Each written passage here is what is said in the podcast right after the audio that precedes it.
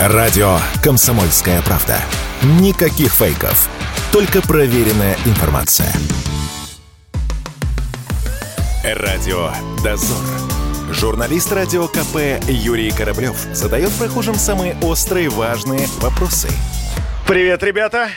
Это Юрий Кораблев и Радио Дозор. Страна обсуждает голую вечеринку, которую устроила Анастасия Евлеева. Участники записали видеообращение и попросили прощения. Что думают об этом люди на улицах, сейчас узнаем.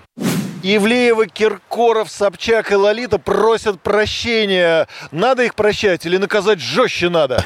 Я не вижу ничего плохого в их поведении. Как бы это их право, у нас же нету как бы каких-то запретов. Люди перед, Ново- ну, перед Новым годом же все правильно устраивают вечеринки. Ну, то есть зря на них напали. Но как бы я, я ничего не вижу, это их личное дело, мне кажется, что они устраивают.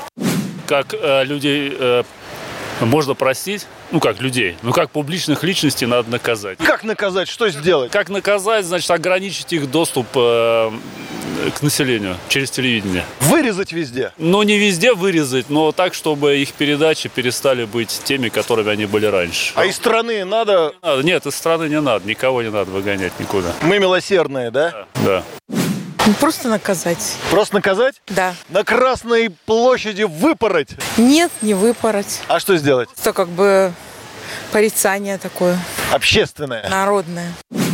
Да, я думаю, простить ничего такого нет. Да я не знаю, мне как-то, в принципе, по барабану пусть делают, что хотят.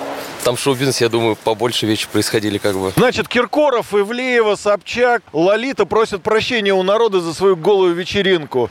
Простим или не простим? Конечно, ни в коем случае. А как нужно наказать? Рублем. Рублем лишить концертов, лишить прав, лишить рекламы. Ну и других, соответственно, прибыльных потоков. Радио «Дозор».